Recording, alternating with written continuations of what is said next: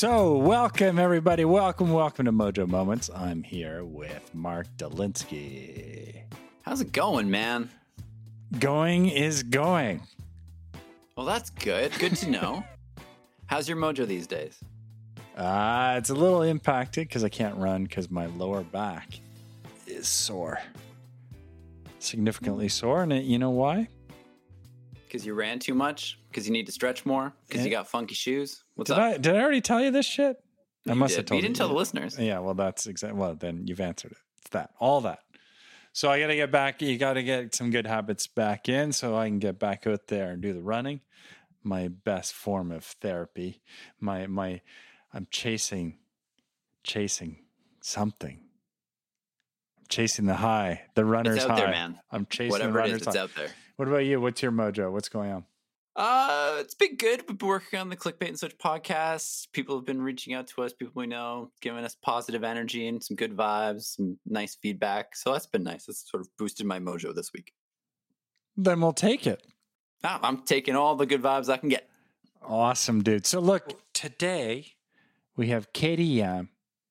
Katy Yam is uh, like a force of energy. Uh, I got to meet her. Um, how did I get to meet her? I think a friend of a friend, but I've, I've she's deeply involved with the startup community in Montreal with Founder Fuel, uh, TechStars.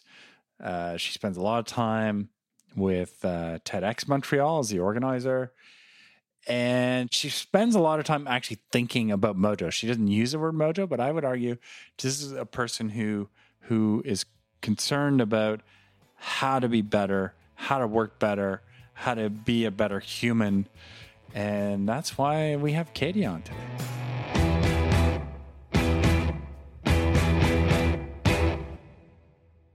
So look, Katy, we're the, we're all business here on the Mojo Moments podcast. So I'm gonna just jump right in here. Okay, you ready to rumble? And in our intro, we did your whole bio thing. So so we're not gonna do bio thing. We're just gonna ask you right out.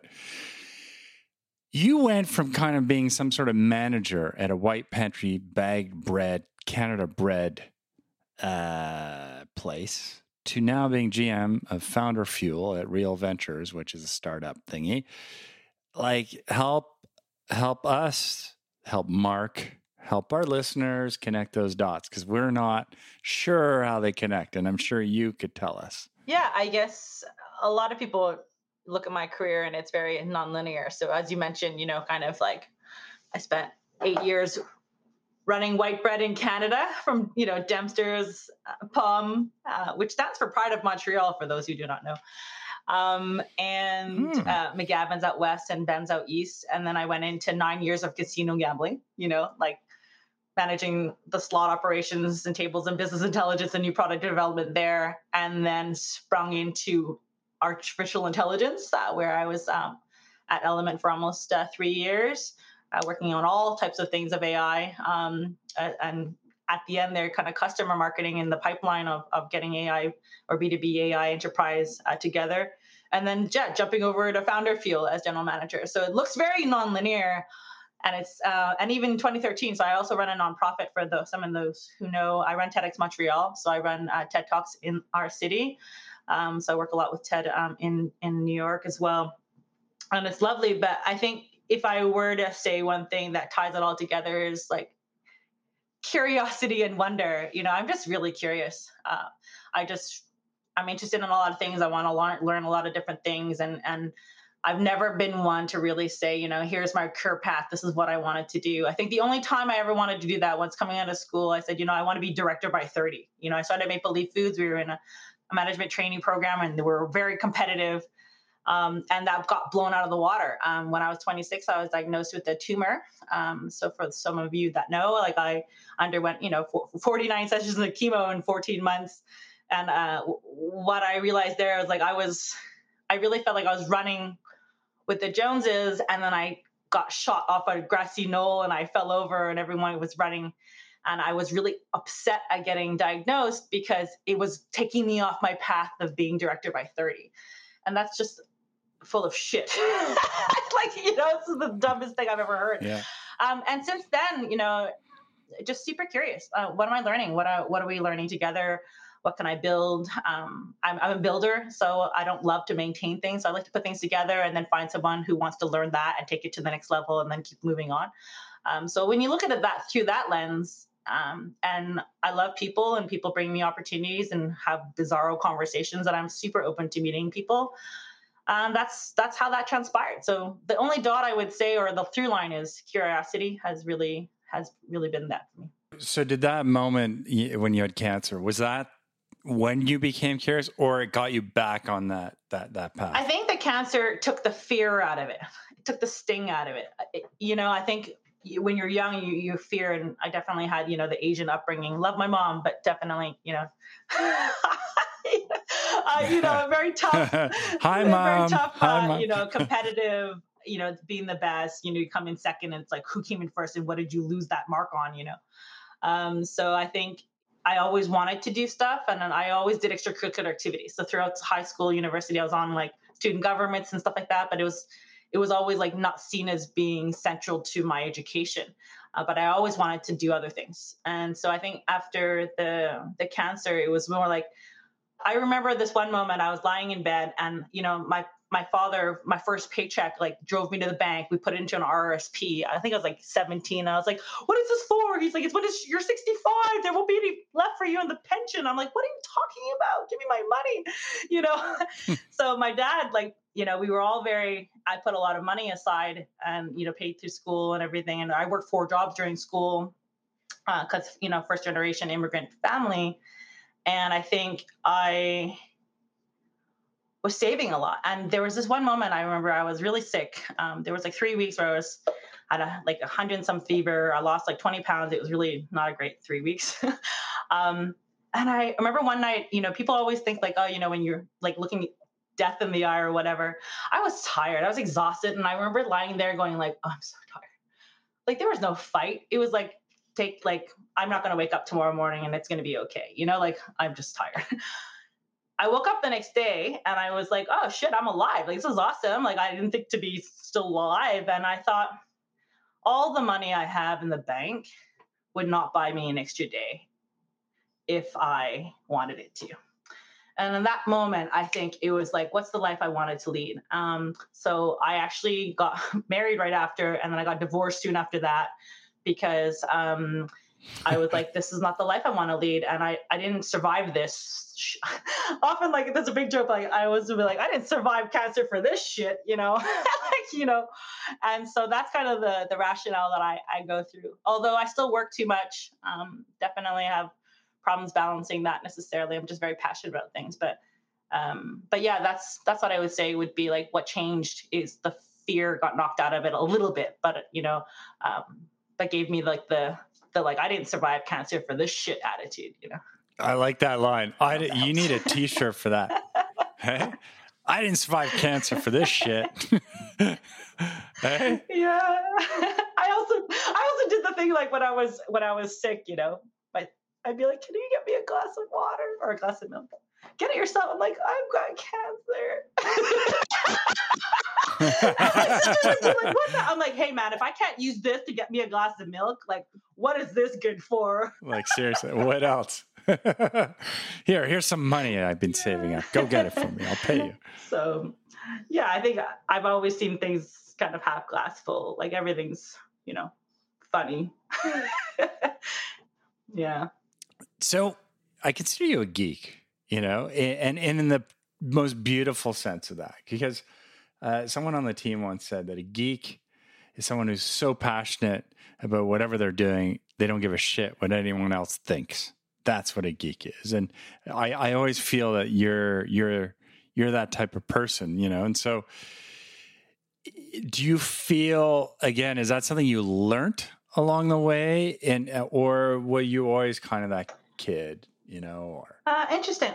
I've always been very curious. I've always wanted to like learn some things. Um, I just have to figure out sometimes like I don't want to learn that. Like, you know, sometimes I've been more, you know, the I can't help it. Like I can't help but like, you know, when I first got into to running um, TEDx Montreal, you know, I didn't know how to edit video. I didn't know the first thing about. I was super curious about it, you know. So I taught myself. I watched tons of TED videos, like the Amy Cuddy video or and I was just looking enough for content, switching, framing. How long do they leave the slides up for? I was counting the seconds. Like, how long does it take me to read something? Okay, what are the pans?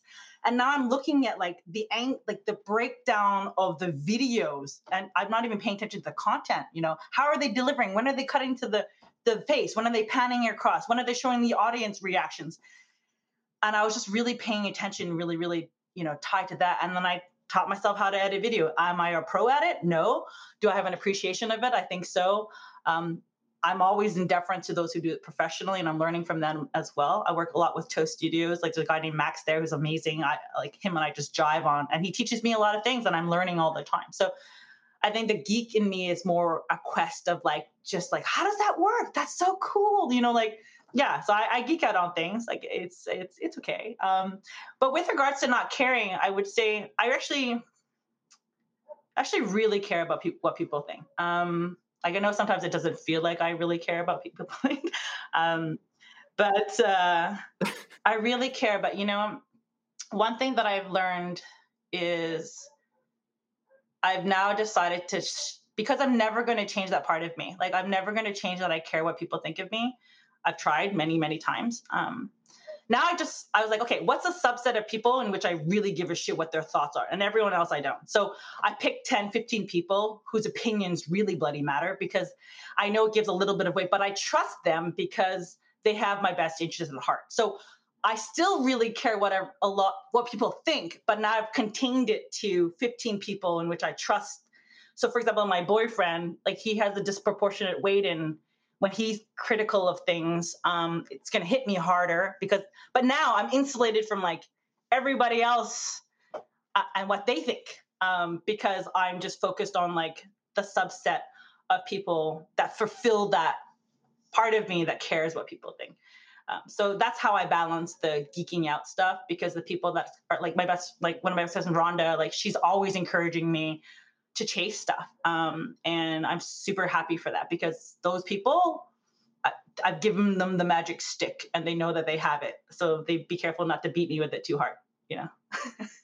I find that really interesting because uh, years ago uh, at South by Southwest saw Brene Brown, and I bring her up a lot on this podcast. But Brene Brown, uh, maybe you didn't listen to her content because you were seeing how they sliced it up. But she. Oh no, I've watched everything. okay, well, so Brene Brown talks a lot about that, or at least the, the the speech I saw there at South by Southwest, where she was like, "You're gonna have a lot of people in the in the stands throwing, you know, opinions, advice, whatever shit at you. Don't worry about those ones. Find the ones that matter, and the ones that are probably also in the ring of of life, and that that, that those are the yeah, ones. you're quoting uh, the Roosevelt uh, "Daring Greatly" because I have it on my wall upstairs. It's basically like anyone, the spectator is like you only care about those that are like the face in the dirt in the ring next to you who are daring greatly. Yeah, yeah, yeah. I I subscribe to that. Yeah. Um, actually, a friend of mine, Grace Rodriguez, is uh, TEDx Houston who put Brene Brown on their stage. So when she talks about how she regretted her talk and wanted to like hack back into the TEDx to like steal the tapes, like that was actually a friend of mine, Grace. Uh, who, so that was a TEDx that yeah, was done. TEDx Houston. It was Javier. Um, and I think she she's like like in the top five watched TED videos, I think, or if not the top. You know, like yeah, it's crazy. Yeah, actually, um, her and also uh, Simon Sinek's talk. If you saw it at like at Puget Sound, like I always laugh because you know people especially TEDxers, like, oh, we're so focused on production value. And I, yeah, production value is super important. Don't knock, like, I totally get that. But have you ever looked at Simon Sinek's first talk? It looks terrible, but the message is so powerful. You know, and I think that when you have really great content, it transcends kind of production value. And then you have tons of stuff that's got like really great production value, but like, it, you know, you might as well listen to like someone hit a bell with a stick. Like, you know, it's not that I want to jump on a question uh, that Thane initially wrote down. Uh, and like at Founder Fuel, you you spend a lot of time working with you know people who are, are in startups um, and and developing these these careers and and we know that it's very rocky it's full of up and downs and and the more you read at the moment what the pandemic has sort of led to is this influx of people particularly sort of millennials getting into this like startup world or seeing what they're actually interested in and and launching something so if you could, like what are some of the lessons that you can share about how to keep your mojo when you're when you're starting a startup, like when you're getting into it, when you're realizing it's really fucking hard like what are those things that you can sort of share with with Um, the class It's a very good question. I think one couple of things at Real, I have to say, you know, if you told me when I a couple months before joining Real that I was going to be at Real Ventures, I, I don't think I would have, you know, believed that. Um, but I have to say, the people at Real really believe it in founder, founder development, founder growth, the dynamics of the individuals at the place. It's not, you know, just money that creates great companies. It's the people that create the great companies. And I think essentially what's really important with the people is that they are passionate about the problem they're trying to solve. You know, I think if people are just trying to solve a, a problem because they want to build a, you know, a business that will they can cash out of, you know, they can like, you know, do that and cash out a check, raise a, a ton of money and and do it for the glory, do it for the ego. That's going to be relatively short-lived. Um, I think the pain that I see in the founders that I see at Founder Fuel, even at Front Row Ventures, which is our our um, our young startups um, in your universities, and even all of those, because we we work at Real, we work in, in in early stage, right? So we see the ups and downs. You know, the founders that are burning, it's like twenty four seven. They they're obsessed with solving this problem. You know, that I think is what's going to transcend. Um, because I think a lot of people are getting into startups for not necessarily the right reasons, a lot of egoic reasons you know, um, to show someone else something, you know, to prove to something and prove to themselves. Um, but those who are like up all night because uh, you know there's a there's a problem that they're dying to solve, and they can't sleep, you know, because they want to fix that for themselves and for others. That I think is going to be the fuel that really, you know, makes them make sure they're making the right decisions, bringing the right people on board, and and are the values are really concrete. So that's what I would say. Like you know, it's kind of the tough nights or the tough days, um, making sure that you know it's something you're really passionate about, that you care about deeply, um, and that you're aligned with your values. Uh, if it's not aligned, then you're doing it co- for cosmetic reasons, right? and would you say that's sort of applicable to life in general for everyone like no matter what what you're doing like you should always have an element of passion in what you're doing Yeah, that's I would 100% agree with the having a, uh, an element of passion. Although I think a lot of people also like the, the counter side of it is like because we're always told like, hey, do something you're really passionate about it. You know? People give up, I think, too soon sometimes with regards to like what that passion could be. You know, like if it gets a little too hard, then you know. So it's a balance. It's like if the problem's right and if it's the one that you really want to solve, you're not going to be um, flustered when it doesn't go your way the first, second, third, 15th, 30th time. um, but, you know, also knowing the right moment to like break off from something, you know, it's hard to say. I think for each individual, it's very, very different. And, and you know, I really do believe that what I, th- I see very successfully for a lot of startups and all the startups, 99% of what they start with is not going to be right their business model is not going to be right at the beginning. The people they have on board may not be right. Like what the problem maybe they're trying to solve at the beginning is not going to be right.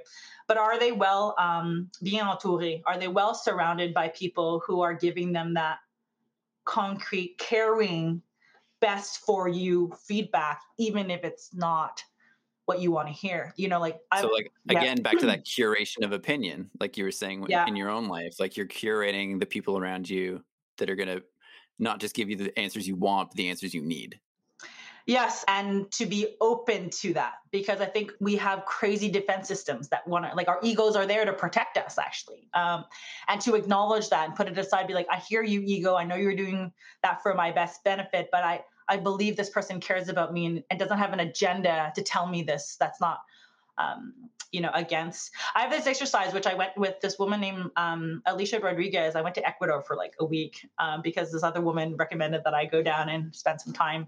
And I was like, what is this? This is like woo woo. but, uh, you know, one of the things I would say for a lot of the founders I meet, and this is something I believe in, is we all have something that's special and innate about us. Um, you know, it's like a fish is swimming in water, but doesn't know that it's swimming in water and that it's amazing uh, until they speak to a giraffe or an elephant. And it's the giraffe and elephant that can reflect back to them that, like, hey, man, you're a freaking fast swimmer and swimming's awesome because I'm a giraffe and I can't swim, you know? So the thing is, like, I often say to people, you know, what are you good at? Are the things that, like, people are saying thank you to you for that all the time. And you're always saying, oh, that was nothing. you know, like, oh, that's something that you're really good at that it's nothing for you, but something for other people. and like the truth teller she helped me do this exercise. So you you find those who you you trust around you and you're asking them what are the five qualities that you see in me that you don't think i know? You know what do you see in me? Um, because we are terrible judges of what we're good at or what we're um, not good at because we carry all this baggage. And you know i think founding teams inside startups need to be freaking honest about the shit they're not good at they're good at. Um, and like you know we're always told to work on our weaknesses. I actually think we should double down on our strengths because the the stuff that i'm really good at man i'm to open with you. I suck at this stuff. Like uh, you know and you're you love that stuff? Man that's great. Like god you love the stuff that i hate. Like that's awesome and i think founding teams don't spend enough time thinking through that dynamic of who are the right people around the table who will day in day out be by your sides like i'm working with a founding team right now that i I just love them. Like they're so in sync with each other and so honest. Um, and I that's the bet I'm making at an early stage startup is like, will that team be able to not have the solutions, but the systems and the attitudes and the resilience to go through whatever the slings and arrows that startups will build will throw at them.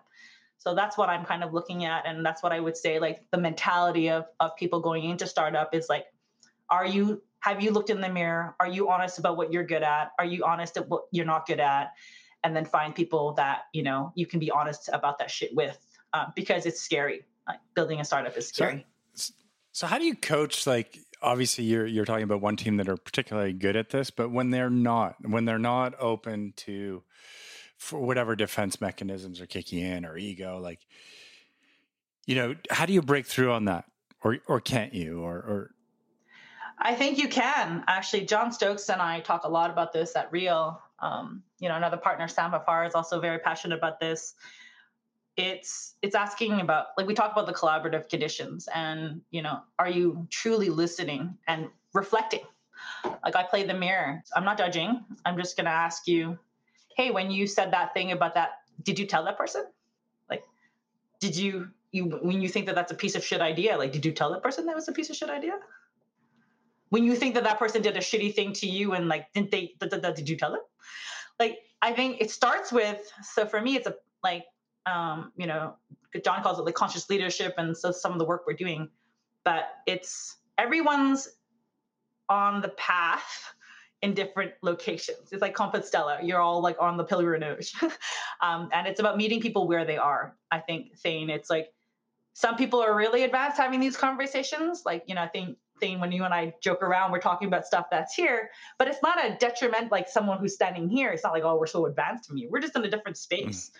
And I think mm-hmm. it's about meeting them where they are and then asking them those questions, like the reflective questions, and then leaving them the space to think about it.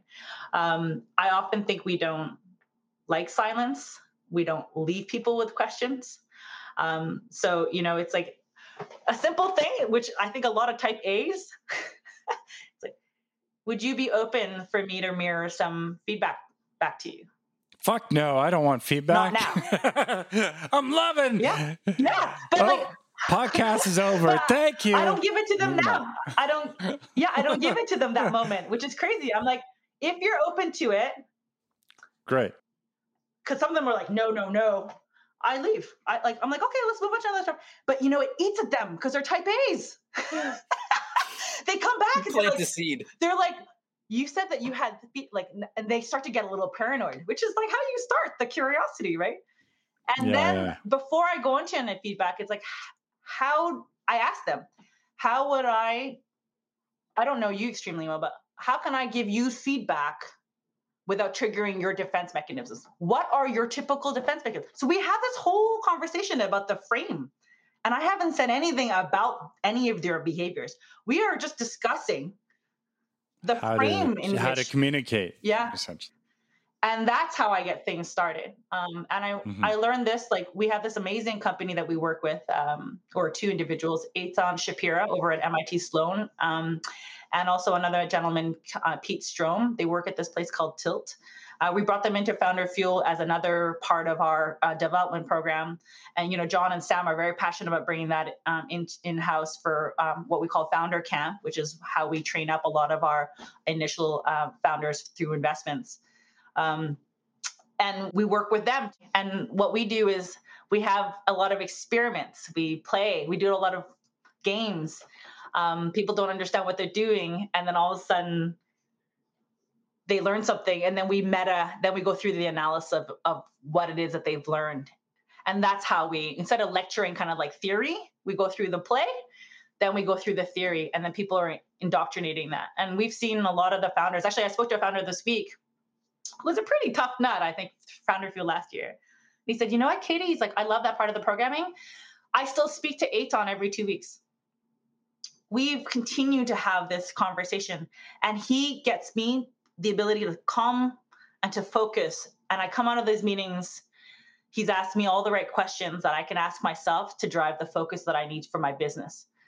And that's beautiful. Um, so so that's what we've done so far. I don't know if we're in the we're in the we're in the lab laboratory of this part of it. No, but I find that fascinating that you know, I'm going to use the, the, the analogy of like my kids in high school, right? Where yeah, they're they're doing their best, and nothing against the teachers. I'm talking more the the framework of school is in so many ways the opposite of that. It's like it's all designed around one type of of type of feedback, which is did you get a good grade or not? Success is pretty defined. much. Yeah. And and you're not there's not these other ways of tapping in and and uh, and having maybe self evaluation or even just self awareness of like this is what I really love or look you got to do this course it's just a requirement it's okay if you don't love it but here's here's some ways to try and get through it or find ways to find it interesting. It's more like a, here's a grade. That's it. So it's, and so you go from there, university, and then into the work world. And let's be honest, most HR departments in most companies report into the CFO. So it's a pretty, you know, what are you doing in your annual review? Mm. Well, you're negotiating a salary. you're not having a, a sort of open discussion of how do I evolve? How do I get better? How do I be vulnerable? But how can I open up? Like, I kind of feel I suck on this or I don't like this. And it's sort of like, no, you can't do that. And it's you interesting can't admit that failure. You can't admit yeah. being bad at something. Yeah, it's, it's kind of difficult those moments. So it's almost like your startup camp should be brought to like to mature company camp.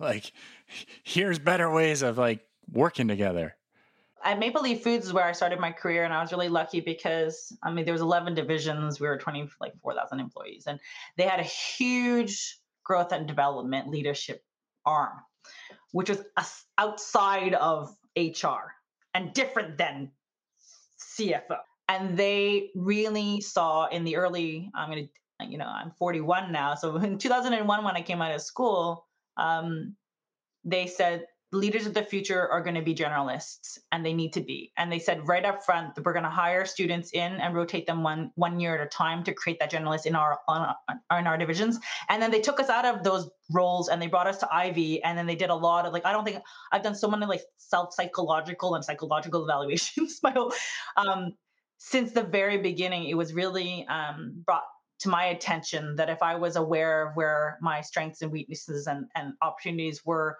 that I could actually work on those things. And what, what are the things I can't work on?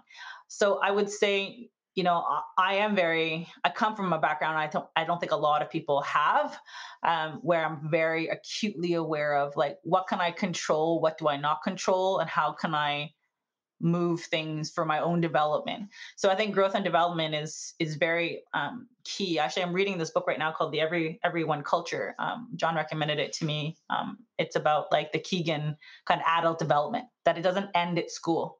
And I think more and more, you know, I love taking people right from school and then showing them how to like operate in the real world because I think in school, to your point, you know, very metrics, top performing it was scaled on one thing you had to do i did really really well in school um, you know so i was lost. The transition from work to school was terrible. Um, you know why? Because exams and end of school year was the cue to end.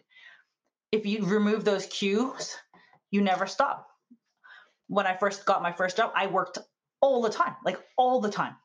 It was yeah because there was no like okay this is the cycle of exams or, yeah i never no yeah. one ever told me this is the date this ends yeah. So I just worked myself like an idiot. Um, I still work a little, like a little bit, um, but I think we have to learn to put those boundaries down. Um, and if we have really good networks of parent, like parents helping with that, or or mentors that are helping with that, um, and I think organizations, especially in startups, I think culture is an afterthought. I mean, you're hustling on the product, you're hustling on product market fit, you're hustling for customers and hustling for money. Um, you're just but like button it, like you're trying to get it buttoned down. Um, culture is happening. What are you doing every single day? You know, to support the growth and development of the people that are around you, support your own growth and development, um, and being really authentic and true. You know, what I really love. I was just talking to someone earlier. Like, what I love about working at Real is we can have the conversations like, hey, you, you you seem really defensive right now. And even in the Hollywood Squares format, which we're doing these days, you know, the Zoom calls, like, hey, you want to have a moment? Let's go for a walk and talk, you know.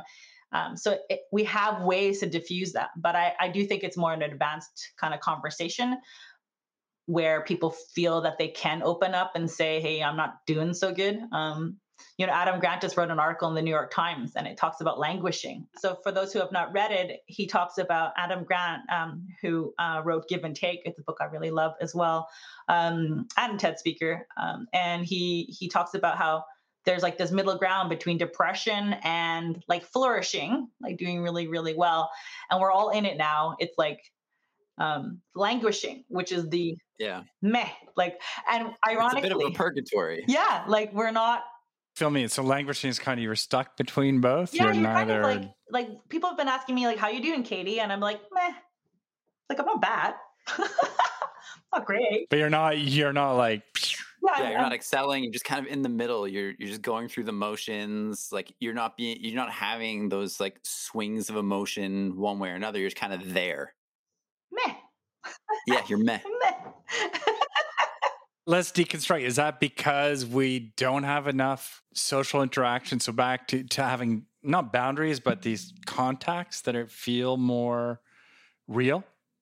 Is it is that is that what it is, or is it is it something else? He's talking about how in 2021 the primary primary emotion will probably be this languishing because we are stuck in this COVID, you know, vaccine kind of like you know suspended reality right now. Uh, you know, vaccinated, not vaccinated, can't travel, we can't go to restaurants, we we yeah. You know, like all the things, like how many times do you wake up and you're like, what day of the week is it today? Like, I don't even know anymore. Like, it all kind of feels the same. Like, we're just kind of in this like day in, day out, like the years or months and weeks go by and it's all meh. Like, it's all like, oh, it's good. Yeah. It's, it's, you know, it's and it kind of goes back to what you're saying, like with the exams, like the exam period at university, that's the signal that it's over. Like, if you study up to that point, you do the test, you move on to something else. And through this pandemic, those temporal markers are gone. Like there is no, I'm going to go on vacation and go here. I'm going to take time off and do that. I'm going to like all of those things we used to do to really separate out those times in our sort of professional lives disappeared.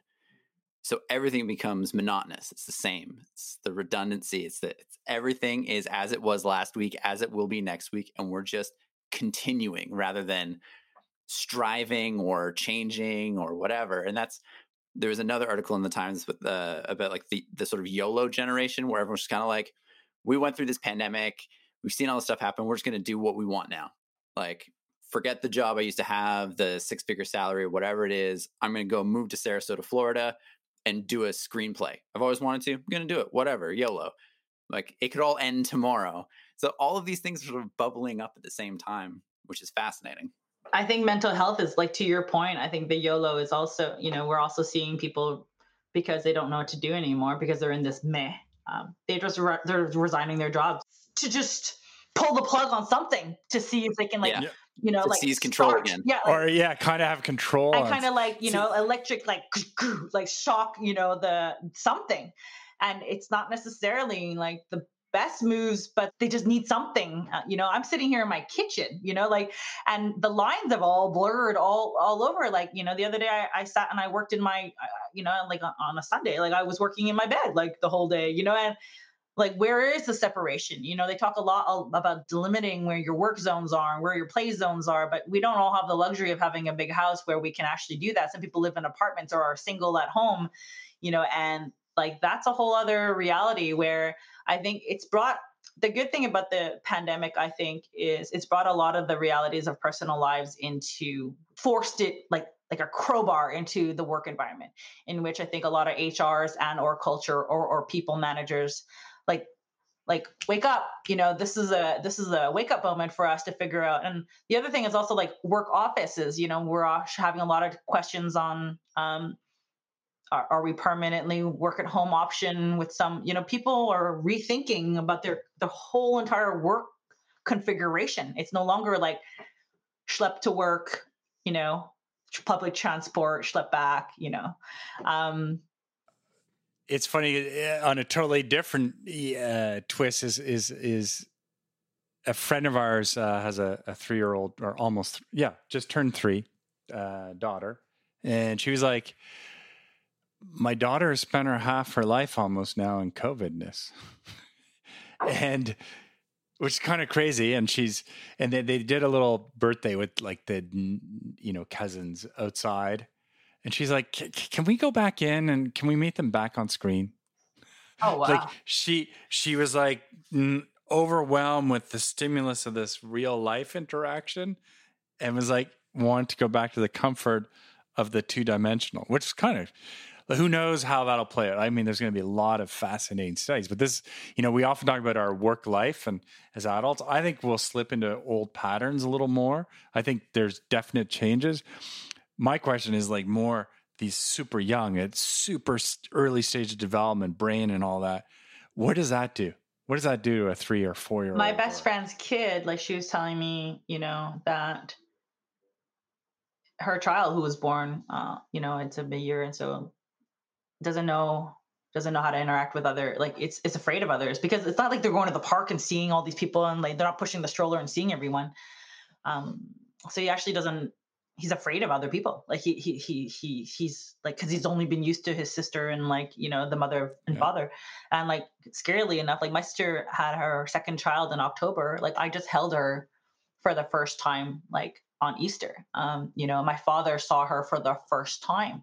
You know my dad's in a CHSLD day like in a residence like there's only two people that are allowed to visit. Like i'm on the roster. That's it. That's all he gets to see. And like all of his friends can come see him. Like there's no you know I keep telling them, send me videos so I can play them for my father because so I'm trying to sh- show my dad that people are still thinking about him, so people still care about him, and even though they can't come to visit, they still really love him, and they they wish that they could.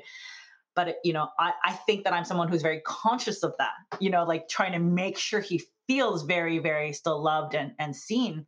But I go into that home every you know three days a week, and you know I'm seeing a lot of people who are alone all the time. Like you know, and I like we talk about the younger and older populations i think are, yeah. are both being affected in a very severe way that um, hopefully we can as a society like because we we no longer have those like italian societies or like you know greek it's you know where everyone's all like the grandparents are taking care of the young kids and the intergenerational like we're it's like old people go in homes and you know like it's very segregated um, and this is where the social fabric gets kind of we've kind of diverged away from uh, whatever topic you we talk Yeah, but it's yeah. it all interconnects, which yeah. is fascinating. Like, yeah. uh, I think what you're doing there with startups and those learnings, I you know, as as Mark pointed out, like they're true for life. Like it's like, well, how do we how do we bring those lessons to so many different environments? Like uh, being being open, being vulnerable, being there, finding ways to connect uh, adapting, asking if you want to connect. It's like, what's the digital version of the casual water cooler coffee? Like, what's the digital equivalent of going to grab a drink down at Notman um, spontaneously? Like, how do we create those like spontaneous collisions that inevitably build trust and relationships? So we just became extremely mindful of like creating subgroups and doing a lot of zoom calls where we had breakout rooms and exercises. And you know we did like uh, rotational coffee. So throughout the cohort for example it was every week they had a randomized coffee between two people that were part of the cohort right? Um, it's like it, it seemed a little like too much but it was like how do we form we kind of have to formalize the informal um, otherwise, it's not going to get done, and it's going to become very transactional. Like, hey, what are the things? Like, what's your project? What's your update? Okay, good. Like, ciao, bye. You know. Um, and how do you book? Like, I think Sarah's done a really great job of like, I'm just booking people to just banter for 30 minutes. You know, like she's like, hey, yeah, but yeah. it's it's funny. Just right before the pandemic, I was in I was in Florida. My son was down there sailing, and I was with age. I've gotten into audiobooks, and I listened to the audiobook of this guy, the super coach, the coach of the. I think the book's called the Trillion Dollar Coach, Bill Campbell. His whole thing was, and he was kind of seen as, as like the weird dude. Go to board meetings and open up like, okay, how was your weekend? What'd you do?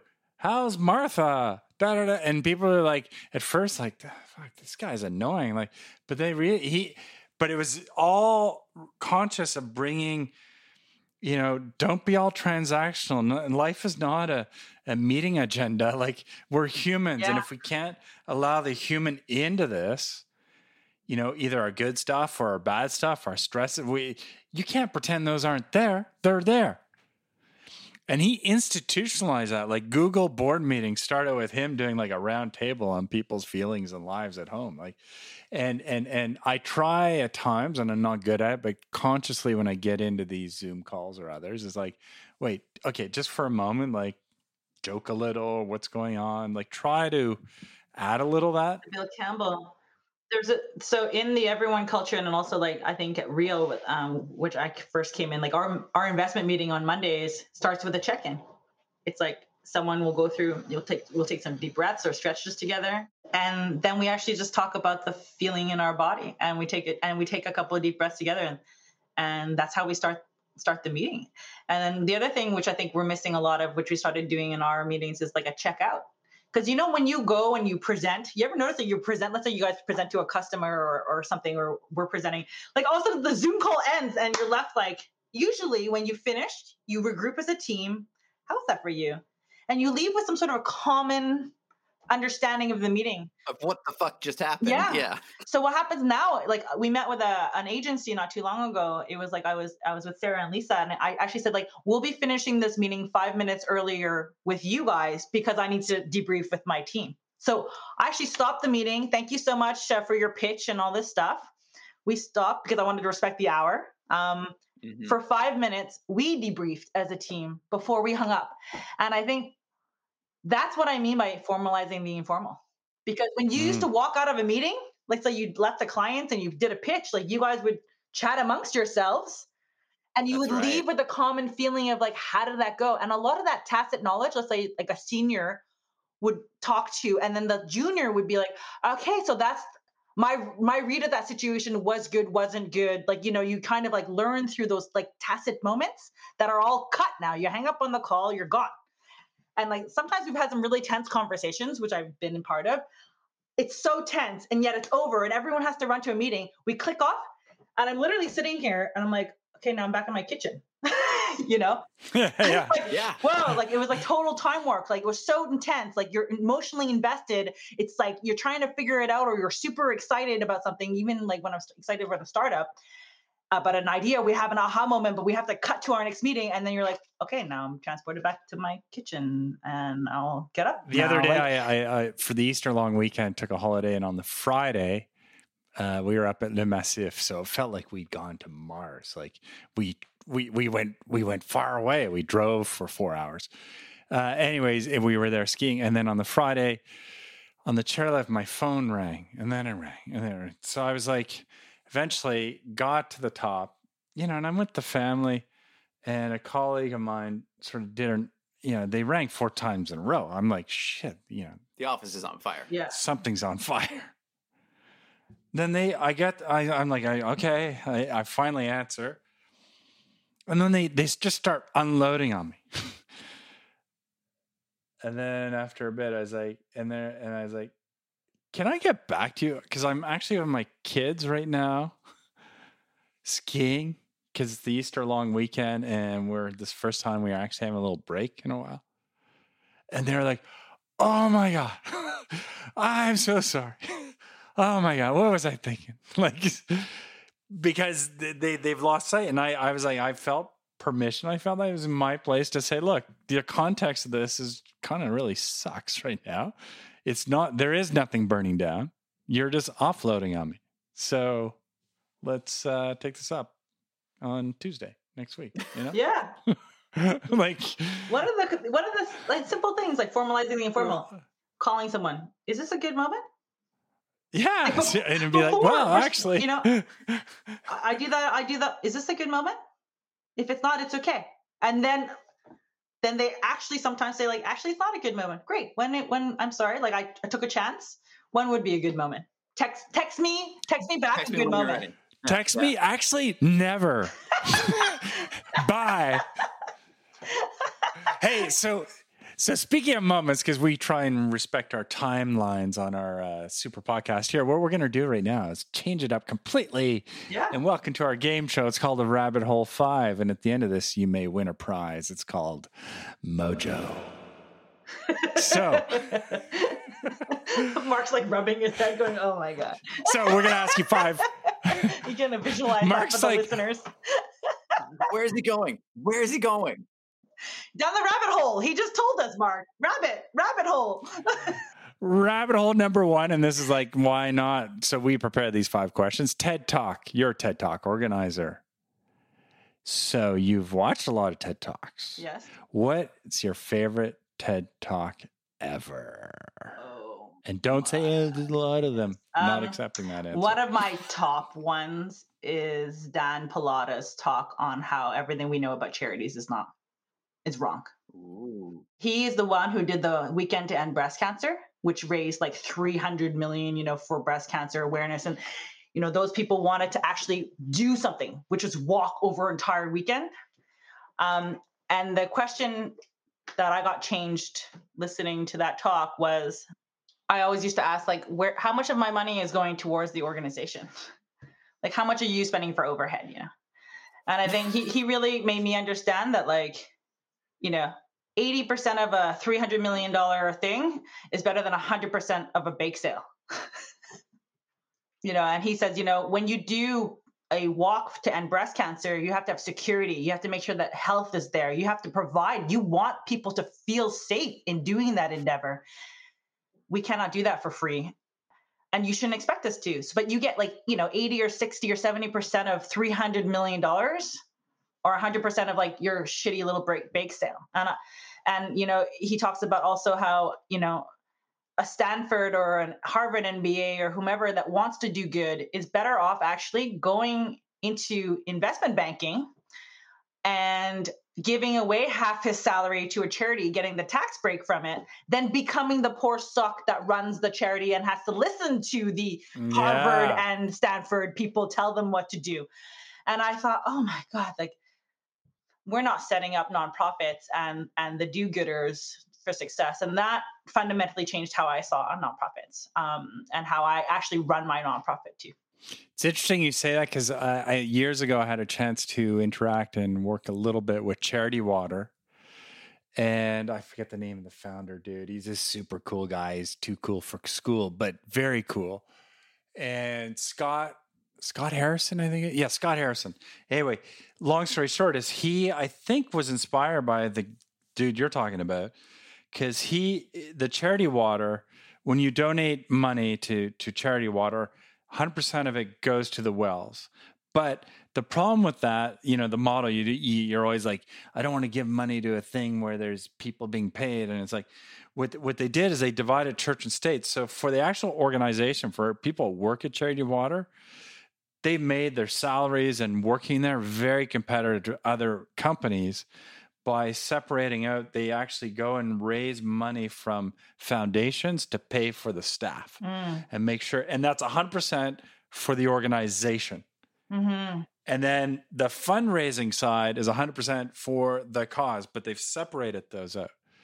And I thought that was, and, I, and I'm pretty sure he was inspired by that dude you're talking about. Um, what's his name? Dan Pallotta. Yeah, I think so because it was the first time I'd seen a a non for profit where they're not like we only spend one percent on our overhead. And it's like, yeah, but then that means there's got a lot of people there who who you know Working for free. hap- yeah, and it's like you're not. Yeah, you get what you pay for. you know? working for passion working for like you know and uh so that's one of my that's my favorite uh that would be one of my top favorite Interesting. ted talks Okay, Mark, number two. All right, I'm gonna I'm gonna change mine. Um, I was actually Oh, wondering- yeah, you're not one- allowed, dude. Yeah, man, I'm changing it up. Um, do you have a have an opinion on the Myers Briggs personality test? i do but I don't know if it's like, like a, share it? I'm like, what's yours? it's like, I'm like, I'm trying to say, Mark, where does that come from? That's my. Well, it comes from because like because listening to all the things you're talking about with founders needing to be sort of authentic, uh, knowing themselves uh, and and how they interact, their strengths, their weaknesses, and all that. I I, I did the Myers Briggs at one point, and I actually thought it was quite enlightening. I was like, oh, that explains why some things affect me one way and another. But I know there's also some people who think it's not as useful as it could be. I um I think anything that you do to discover more about yourself is useful. How you use it though is a like if you use it to be insular and being like, I, I told you this thing tells me I'm fucking good at this and that's why you should shut up because I've done five tests and it says that I'm top scoring on this. So I well not like well that's that's not the purpose of the conversation here. Like so I think anything with the mindset of like what am i learning from this? How can i improve something? What are my strengths? What are my weaknesses? And where can i you know balance those off? But not as a weaponization of that information you know? Not as a you know i told you so therefore i am i'm so blah blah blah so i'm an enfj um, and i i haven't actually changed i've done it uh, probably once every two years since 2001 so enfj has been pretty consistent um, and uh, the one I use a lot, uh, which is from my previous teams, I've, I've, used a lot of Discovery Insights, which is actually like on a wheel and you can talk about it and your team gets done. And it's amazing because you actually physically stand when, when you can get together physically and you see you see where the rest of your team is standing and you see how it's complementary and you see how actually that guy that you fight with all the time normally he's on the opposite side the two of you are like i always think that like people who get along like whenever i'm sitting too close to someone in the same square as me um, like I had a manager who were like literally on the same little tiny square. I was like, we're like Thelma and Louise. Like we're gonna drive off the same cliff together because we're not gonna see the yeah. same things. Like it's t- terribly mm-hmm. dangerous. Like, you know. So then it's like we need to have that guy who's standing polar to us look at our projects, understand, like look at our proposals because he's gonna bring a perspective that prevents me from driving off a cliff because I don't see that stuff. And too much groupthink, it's not good. You know, it, it's about finding the shared values. Like, what do we share in our values? But how do we have different perspectives on it with our shared values? So I think Myers Briggs is one that I would recommend for everyone. It's called 16 Personalities. It's a free website. It's like the, the best one that I've seen. I actually use this for a I'm lot of my right teams.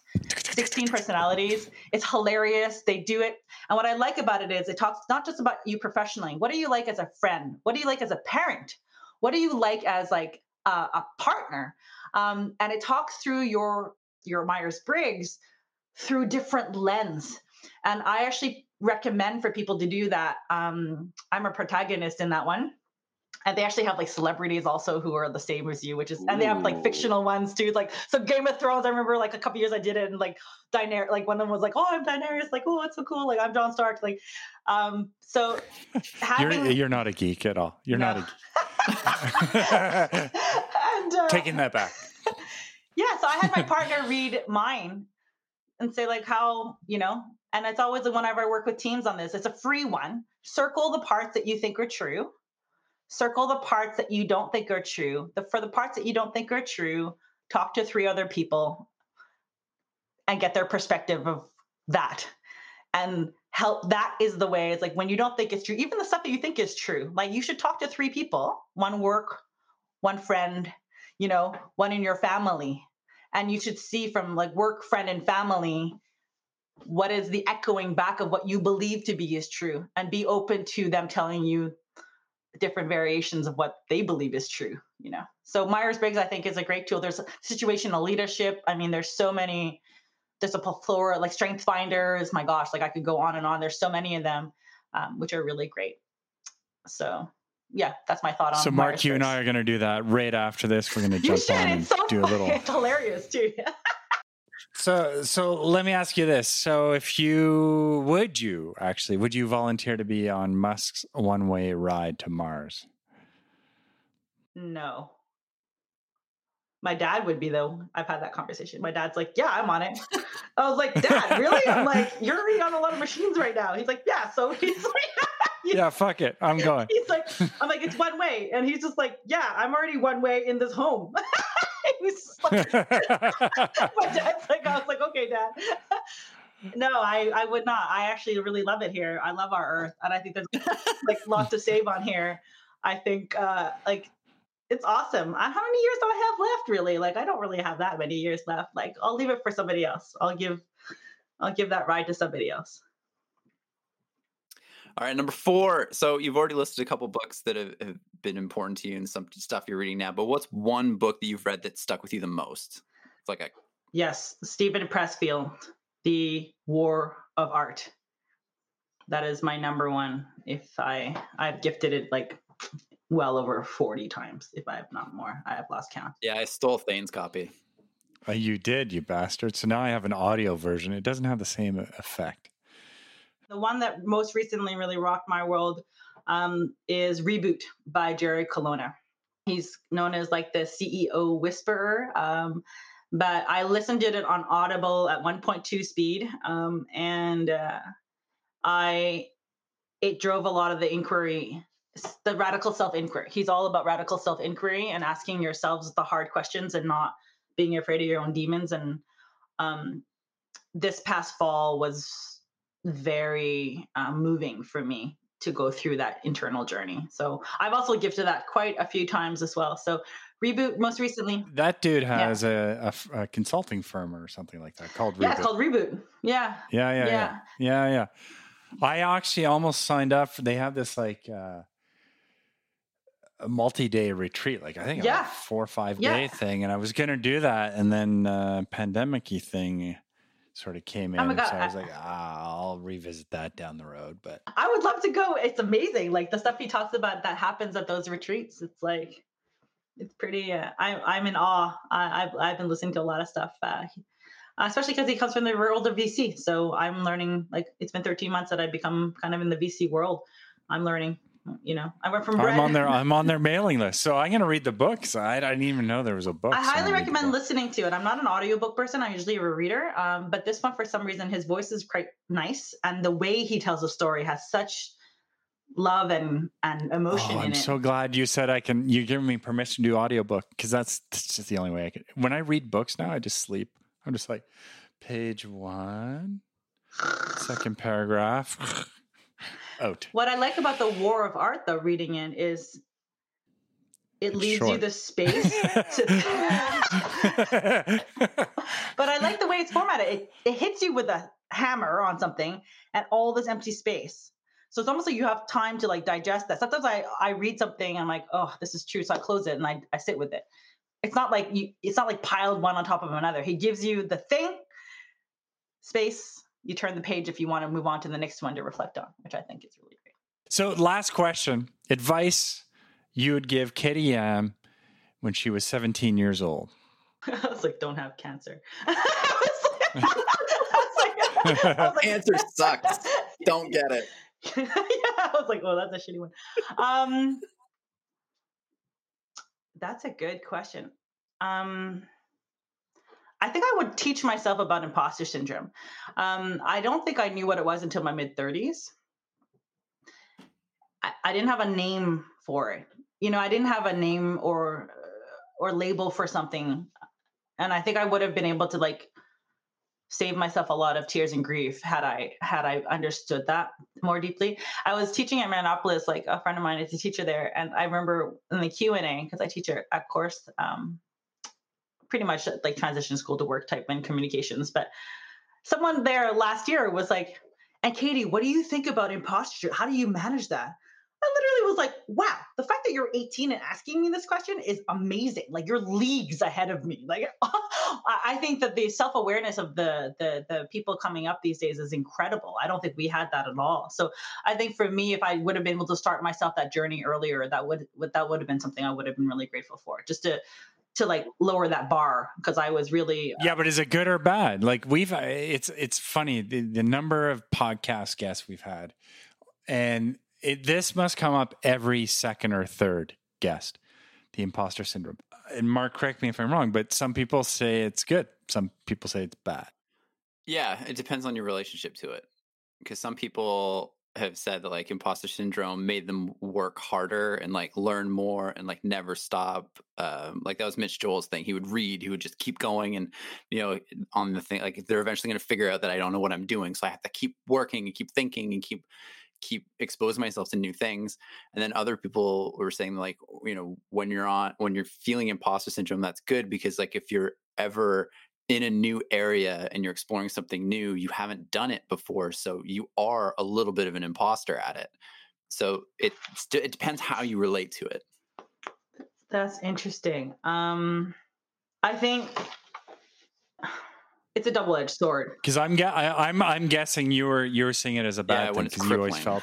I think no, actually, yeah. I see it as a double-edged sword that you need. To, it's like a weapon that you need to harness. Uh, like that's how I see mm-hmm. it. It's like I 100% see both sides of that. You know, I I 100% see the two sides of like because I don't want to be a fake, I'm going to geek out on something. Um, you know, but I think the difference is because I geek out on stuff now, but imposter syndrome was like not love of it, it was the fear of it. Like, you know, I I much prefer to be driven by the love of something than the fear of being found out, right? So I think what if I the advice I would give myself is like now I do it all the time. I come on and I meet different VCs like, hey, I'm I've only been in this, you know, eight months, seven months, not, not 13 months. Like, know, tell me, is there anything you would like to share with me? I would be really grateful to learn it. I don't think I would have been able to say that. Like, you know, I, I own up, I own it now, and I don't. It doesn't bother me. I have perpetually been told, and you guys started with like this whole thing of like, you know, Katy, you've been like, you know, bread and then this and then AI and then venture. Like, I mean, I went from yeah, bread to casino to AI to venture. Like, it's a fucked up, you know, and nonprofit still through all of this, right? I've always been told that I'm not qualified. I've always been told, like everywhere I've gone, like it's like, oh well, you know, like when I was in white bread, like, well, you came out of school, you're green. Didn't know that, and I, I changed a lot. I had six different jobs when I was at Maple Leaf. I didn't know about manufacturing. I didn't know. I, like I've always been told that I don't know, you know, and I think, and when I went to casino gambling, like you don't know anything about casinos. How could you be product in that? You don't you don't come from casinos. You don't know table games. You don't know you don't know. When I you know when I went into like AI, you don't know the first thing about te- tech product or SaaS. I don't even know. I didn't know what SaaS stood for. Like I, you know, like so. I think the imposter syndrome. What I would tell, like what I meant by like telling you is like you're. It's okay if you're curious, and you're you're you want the wonder. Wonder is my favorite word because it's curiosity and amazement smashed together. Okay so it's like, wow, like no wonder. It's like it's like the two best things, amazement and curiosity. So you're always gonna have the naysayers. And I think if I had known when I was 17 that people are gonna piss on my parade all day long, I would be like, whatever, like whatevs, like okay. And then like had I known to also like concentrate like caring for other people's opinion, I really care about my, my my boss's opinion. I'm always gonna care. But you know what? I really cared enough. Like imposter syndrome. I told Janet Janet, I really care about my like you will have a disproportionate weight in my like just because you're my manager.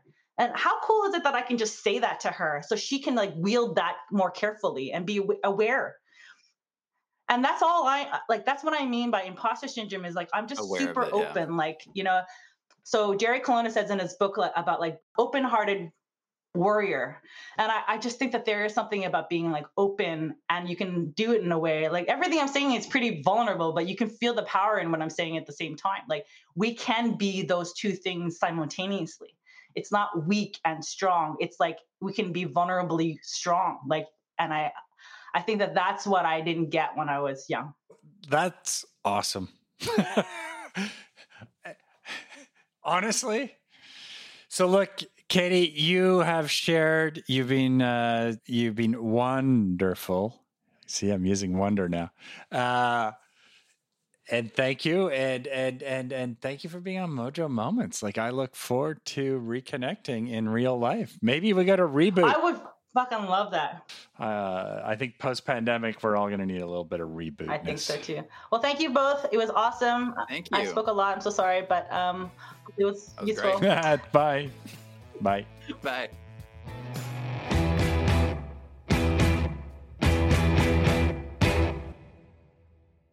Whoa! What an episode that was. Oh, seriously, dude. She is so well read and knows so many fucking things that it blows my brain. And I was trying to scramble to write notes on my keyboard. Like, I gotta read that book. Gotta Yeah, I See saw that you th- writing notes. You never write notes. I was like, shit, she's breaking through. Yeah, no, no, because I, always have this thing that I'm going to remember, but then I don't. So that's today. I was like, And I, you'd have to listen to the podcast again. and you're not going to do Yeah, that. Don't do that. I gotta hear my voice. Anyway, super interesting. You know, uh, it's and I know it's at the tail end of the, the conversation, but the whole thing about imposter syndrome, like that's a book, dude, in and of itself. It maybe it's Yeah, already been done. We could Google It's that. a huge issue. Well, I don't know if it's an Probably issue. It's a huge topic. I don't know if it's an Well, it's a topic, and it depends on how you relate to it, whether it's an issue or not. yeah. So, do you have an issue with it? Not anymore. or is it a topic? No, it's. Uh, I mean, I used to when I was younger. It was definitely no. Whatever I did, because I I'm kind of no, I'm nowhere near as cool or as as as amazing is Katy. But like I've always been, I've always sort of followed my wonder and curiosity as well. Like I went into archaeology for a while. I went into like travel and tourism for a while. I got into advertising. You know, I was following things that I'm interested in. So every time you go into that, you start at zero. And you're always like, well, they're going to realize I don't know what the fuck I'm doing But, like, Mhm. the more you do it and, and and the more you learn in life it's how you approach things rather than you know necessarily what you know all the time that that gets you through things so i've accepted my imposter syndrome Nice. Well, eh, the other thing I want us to do together so I can get to know you better is what you say, 16. the, six, the 16 personalities game yeah, you ready to do that? yeah we should do that as a like, we could do it me and you we could do it as a team do it Let's start with you and I before, We'll and then we drive it yeah, see- before we invite everybody else Yeah, in yeah let's, we'll do let's, And then we can see how to cheat it and fake it up for the next one. Uh, so let's. make ourselves look better in front of the group which defeats the purpose Uh, so on that note, buddy, uh, let's do that. Let's hang out and do that. And uh, thank you, Katy, for being on the Mojo Moments podcast. Thanks, Chris Vallon, for the music. Ooh. And thanks to all 10 of you for listening. At the same time. Simultaneous group listening, six six feet apart, masks on. Au revoir. Ciao. Bye.